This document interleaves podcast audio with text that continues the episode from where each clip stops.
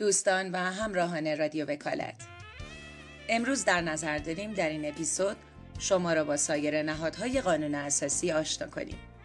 پس با ما همراه باشید.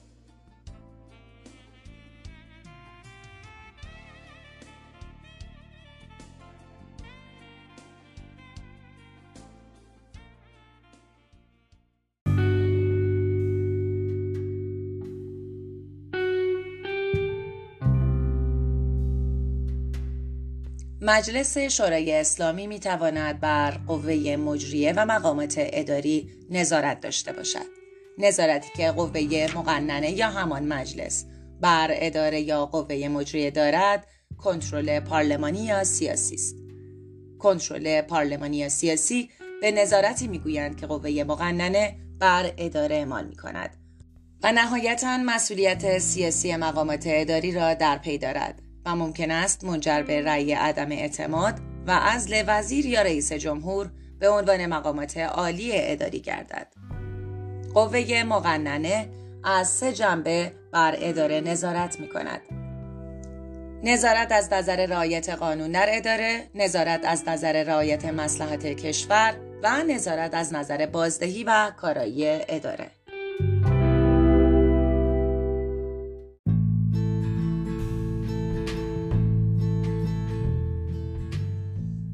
نظارت از طریق دیوان محاسبات کشور از انواع نظارت‌های قوه مقننه یا پارلمان بر سایر قوای کشور است. به موجب اصل پنجاه و چهار قانون اساسی، دیوان محاسبات کشور مستقیما زیر نظر مجلس شورای اسلامی قرار دارد. نظارت دیوان محاسبات بر اداره، نظارتی مالی و بودجه‌ای است. اصل پنجاه و دو قانون اساسی تصریح می‌کند که بودجه کل کشور باید به تصویب مجلس شورای اسلامی برسد و به همین دلیل است که اصل پنجاه و پنج قانون اساسی صلاحیت دیوان محاسبات را اینگونه معرفی می کند. دیوان محاسبات به کلیه حسابهای وزارتخانه ها، مؤسسات، شرکت های دولتی و سایر دستگاه هایی که به نحوی از آنها از بودجه کل کشور استفاده می کنند به ترتیبی که در قانون مقرر است رسیدگی یا حسابرسی می نماید که هیچ اعتبار و هزینه‌ای از اعتبارات مصوب تجاوز نکرده و هر وجهی در محل خود به مصرف رسیده باشد. دیوان محاسبات حساب‌ها و اسناد و مدارک مربوطه را برابر قانون، جمع‌آوری و گزارش تفریق بودجه را هر سال به انضمام نظرات خود به مجلس شورای اسلامی تسلیم می‌نماید. همچنین این گزارش باید در دسترس عموم گذاشته شود.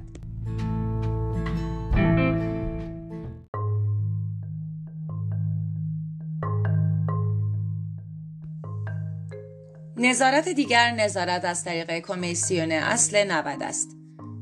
طبق اصل نود قانون اساسی، هر کسی شکایتی از طرز کار مجلس یا قوه مجریه یا قوه قضاییه داشته باشد، میتواند شکایت خود را کتباً به مجلس شورای اسلامی عرضه کند. مجلس موظف است به این شکایات رسیدگی کند و پاسخ کافی دهد و در مواردی که شکایت به قوه مجریه و یا قضاییه مربوط است، رسیدگی و پاسخ کافی از آنها بخواهد و در مدت متناسب نتیجه را اعلام نماید.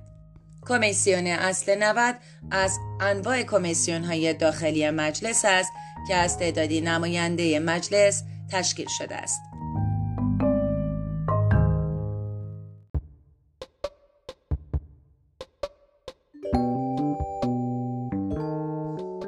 شیوه دیگر نظارت پارلمان یا مجلس شورای اسلامی بر قوه مجریه نظارت از طریق سوال و استیضاح است.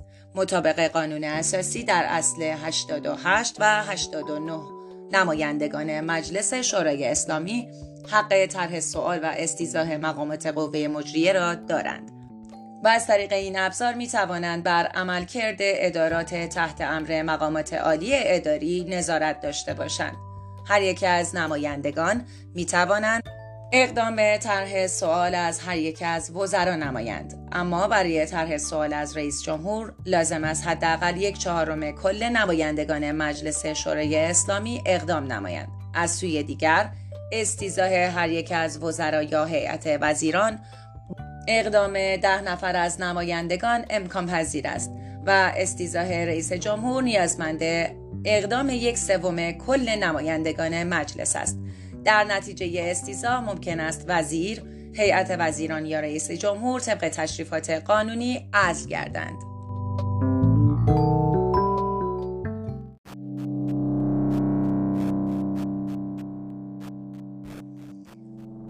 شیوه دیگر نظارت مجلس بر قوه مجریه نظارت از طریق تحقیق و تفحص است.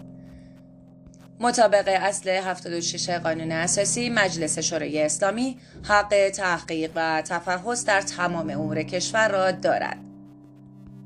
بنابراین کمیسیون تحقیق و تفحص نیز از انواع کمیسیون‌های داخلی مجلس است که از تعدادی از نمایندگان تشکیل شده است.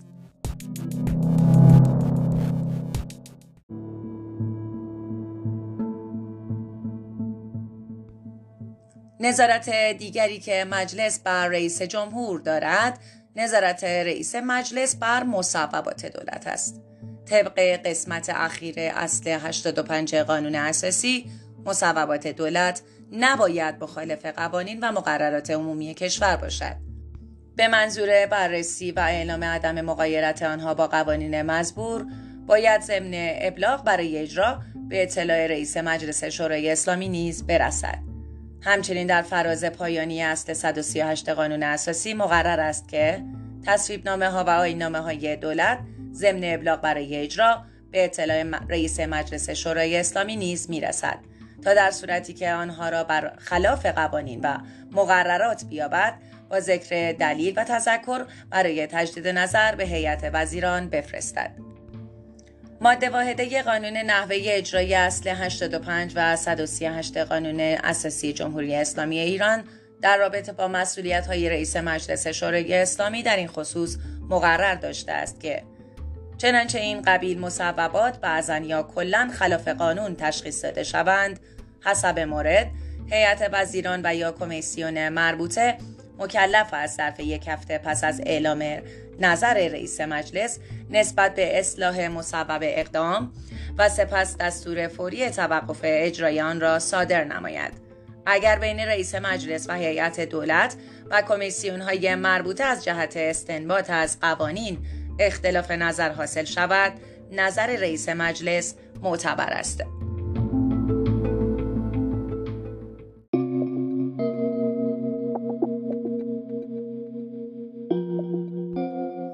رئیس مجلس شورای اسلامی میتواند برای اعمال نظارت دقیق بر مصوبات دولت هیئتی را تشکیل داده و مسئول بررسی مصوبات دولتی بنماید. نظر این هیئت برای رئیس مجلس در حکم مشورت است و نظر نهایی در مورد مصوبات را رئیس مجلس اعلام می‌دارد.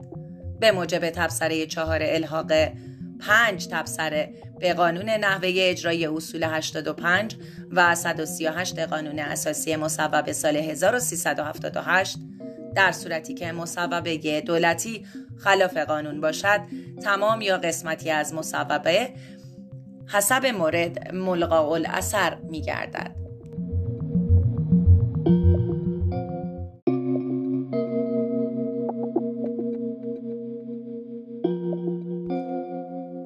به موجب اصل تفکیک قوا، قوه قضاییه قوه‌ای مستقل که در تعدیل و کنترل قدرت قوه مجریه نقشی اساسی ایفا می‌نماید، به طوری که اجرای اصل حاکمیت قانون بدون نظارت قضایی امکان پذیر نمی‌باشد. در همین راستا، یکی از وظایف قوه قضاییه در اصل صد و پنجاه و شش قانون اساسی نظارت بر حسن اجرای قوانین معرفی شده است.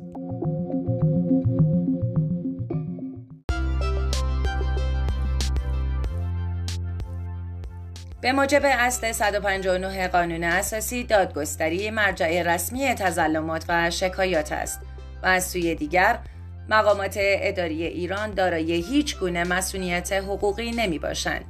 به این اعتبار در صورت ارتکاب جرم از سوی مقامات و کارکنان اداره و یا تحقق مسئولیت مدنی اداره و کارکنان اداری، دادگاه‌های عمومی دادگستری صلاحیت رسیدگی و صدور حکم دارند.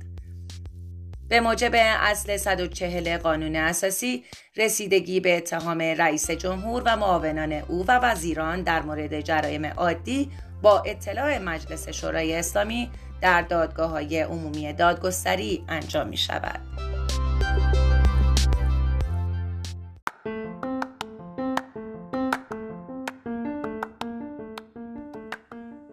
نظارت قضایی قضات بر مصوبات دولتی طبق اصل صد و هفتاد قانون اساسی است. قضات مکلفند مصوبات دولتی خلاف قانون و مقررات اسلامی یا خارج از حدود اختیارات مقامات اجرایی را اجرا نکنند. بنابراین این تکلیف در صورت برخورد قضات با چنین آیین‌نامه‌هایی مقرر شده است. به عبارت دیگر تکلیف مقرر در اصل صد و هفتاد قانون اساسی یک وظیفه مستمر برای قضات نمی باشد و صرفاً ناظر بر مصوبات دولتی است. نتیجه این نظارت قضایی ابطال یا اصلاح مصوبه خلاف قانون نیست، بلکه صرفاً عدم اجرای آنها توسط قضات مورد نظر قانونگذار بوده است.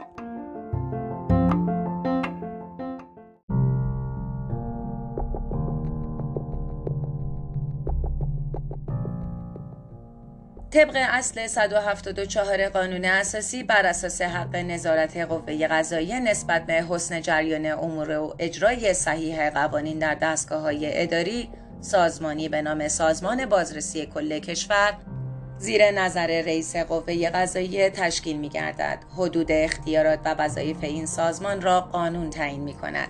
سازمان بازرسی کل کشور طبق ماده چهار قانون تشکیل سازمان بازرسی کل کشور برای انجام وظیفه خود هیئت‌های بازرسی را که از تعداد لازم اعضای واجد صلاحیت و به ریاست یک قاضی یا کارشناس برجسته تشکیل می‌شود را تعبیه می‌کند.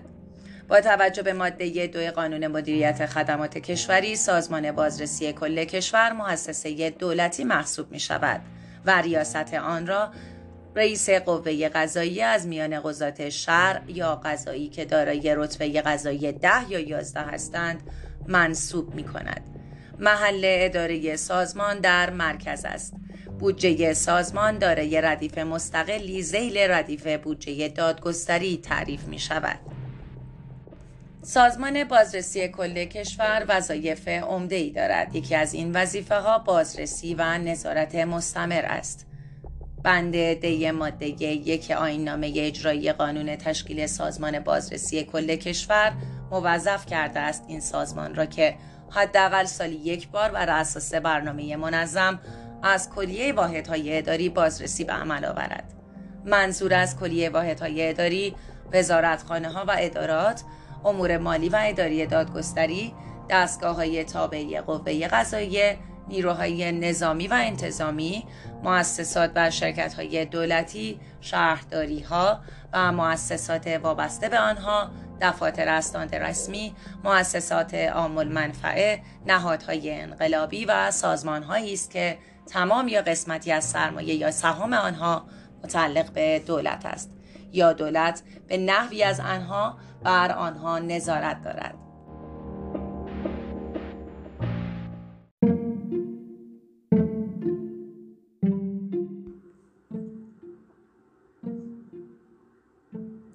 عمده وظایف سازمان بازرسی کل کشور بازرسی و نظارت مستمر، بازرسی‌های فوق‌العاده، بازرسی‌های موردی، اعلام موارد تخلف از قانون و نارسایی‌ها و سوء جریانات اداری و مالی به مقامات زیرربط، ارسال گزارش تخلف به مراجع قضایی و اداری و انضباطی برای تعقیب و مجازات متخلفین و پیگیری پرونده تا حصول نتیجه، شکایت از آیین‌نامه‌ها و مصوبات خلاف قانون یا شرع یا خارج از حدود اختیارات مقامات اداری به دیوان عدالت اداری.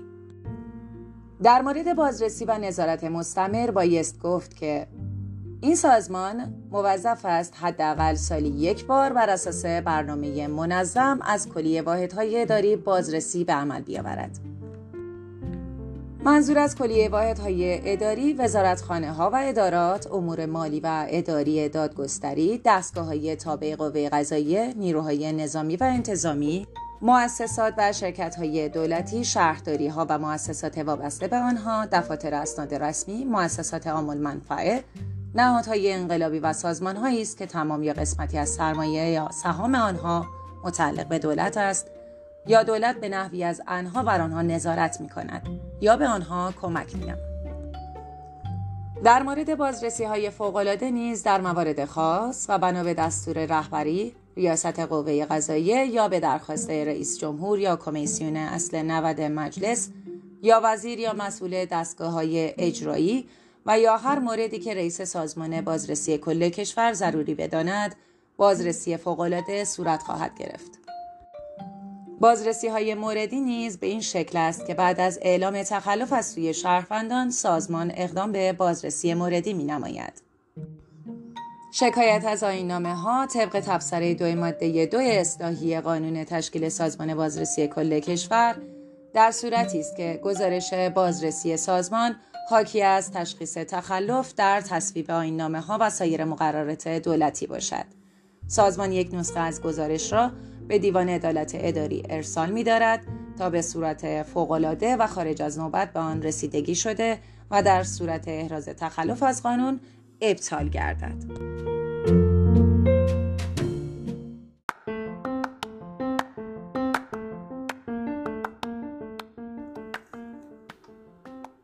دیوان عدالت اداری طبق اصل صد و هفتاد و سه قانون اساسی به منظور رسیدگی به شکایات، تظلمات و اعتراضات مردم نسبت به مامورین یا واحدها یا آیین‌نامه‌های دولتی و احقاق حقوق آنها، دیوانی به نام دیوان عدالت اداری زیر نظر رئیس قوه قضاییه تشکیل می‌گردد. حدود اختیارات و نحوه عمل در این دیوان را قانون تعیین می‌کند. نظارت قضایی که از طریق دیوان عدالت اداری بر اداره اعمال می‌گردد، مؤثرترین نوع نظارت بر دولت است، زیرا موجب صدور رأی لازم الاجرا می‌شود. دیوان عدالت اداری مرجع عالی قضایی در امور اداری است و رأس دادگاه‌های اداری و مراجع شبه قضایی اداری است. تفاوت نظارت قضایی دیوان عدالت اداری با نظارت قضایی قضات دادگاه‌ها در این است که دیوان عدالت اداری اقدام به ابطال تصمیمات خلاف قانون یا شرع یا خارج از حدود اختیارات مقامات اجرایی می‌نماید، در حالی که نظارتی که قضات طبق اصل صد و هفتاد قانون اساسی اعمال می‌نمایند صرفاً محدود به عدم اجرای مصوبات دولتی خلاف قانون یا شرع یا خارج از حدود اختیارات مقامات اجرایی است. به علاوه نظارت دیوان هم شامل اقدامات و هم شامل اعمال اداری می شود.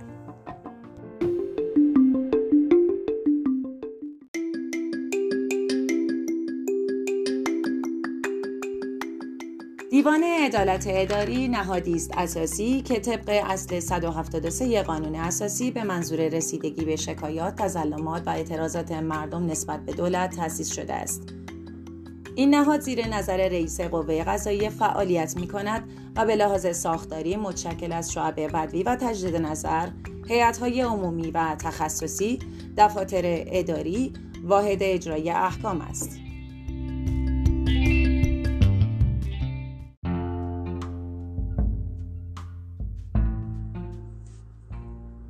در شعب بدوی دیوان عدالت اداری نظام وحدت قاضی حاکم است. هر شعبه بدوی از یک رئیس یا دادرس علل بدل تشکیل می شود. شعب تجدید نظر نیز از نظام تعدد قضات تبعیت دارد و هر شعبه تجدید نظر از یک رئیس و دو مستشار تشکیل می شود. هیئت عمومی دیوان نیز مطابق ماده هشت قانون آیین دادرسی دیوان عدالت اداری با شرکت حداقل دو سوم قضات دیوان به ریاست رئیس دیوان یا معاون قضایی وی تشکیل می شود و ملاک صدور رأی در هیئت عمومی نظر اکثریت اعضای حاضر است.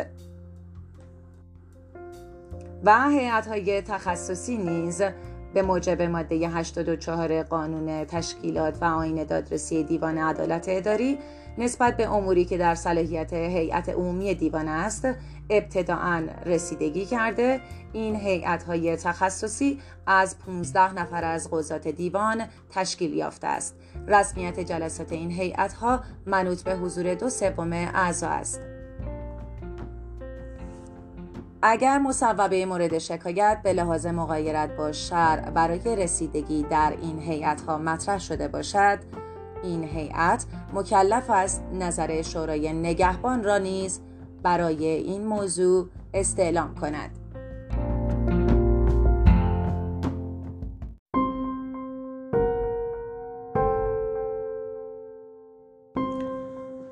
دیوان عدالت اداری به منظور رسیدگی به شکایت مردم از دولت تأسیس شده است. بنابراین جایگاه خواهان در دعاوی دیوان اختصاص به مردم دارد و دولت و مراجع دولتی نمی‌توانند در دعاوی دیوان در جایگاه خواهان قرار بگیرند مگر مواردی که قانون مشخص نموده باشد.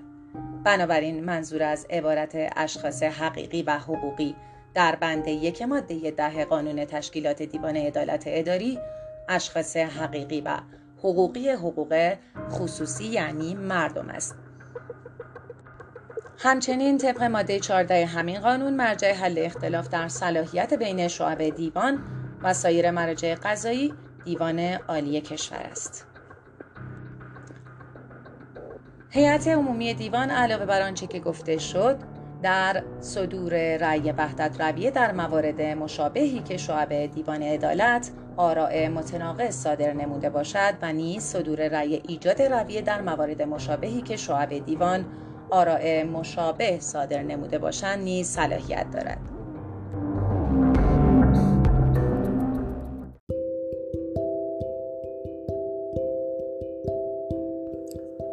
طبق ماده سیزده قانون تشکیلات و آیین دادرسی دیوان عدالت اداری، اثر ابطال مصوبات از زمان صدور رأی هیئت عمومی است مگر در مواردی که مصوبات به دلیل مخالفت با شرع ابطال شده و یا در مواردی که به منظور جلوگیری از تضییع حقوق اشخاص هیئت عمومی اثر ابطال را به زمان تصویب مصوبه مترتب نماید.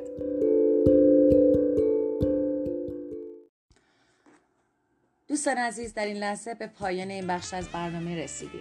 لطفاً ما را از نظرات و پیشنهادات خود بهره مند کنید.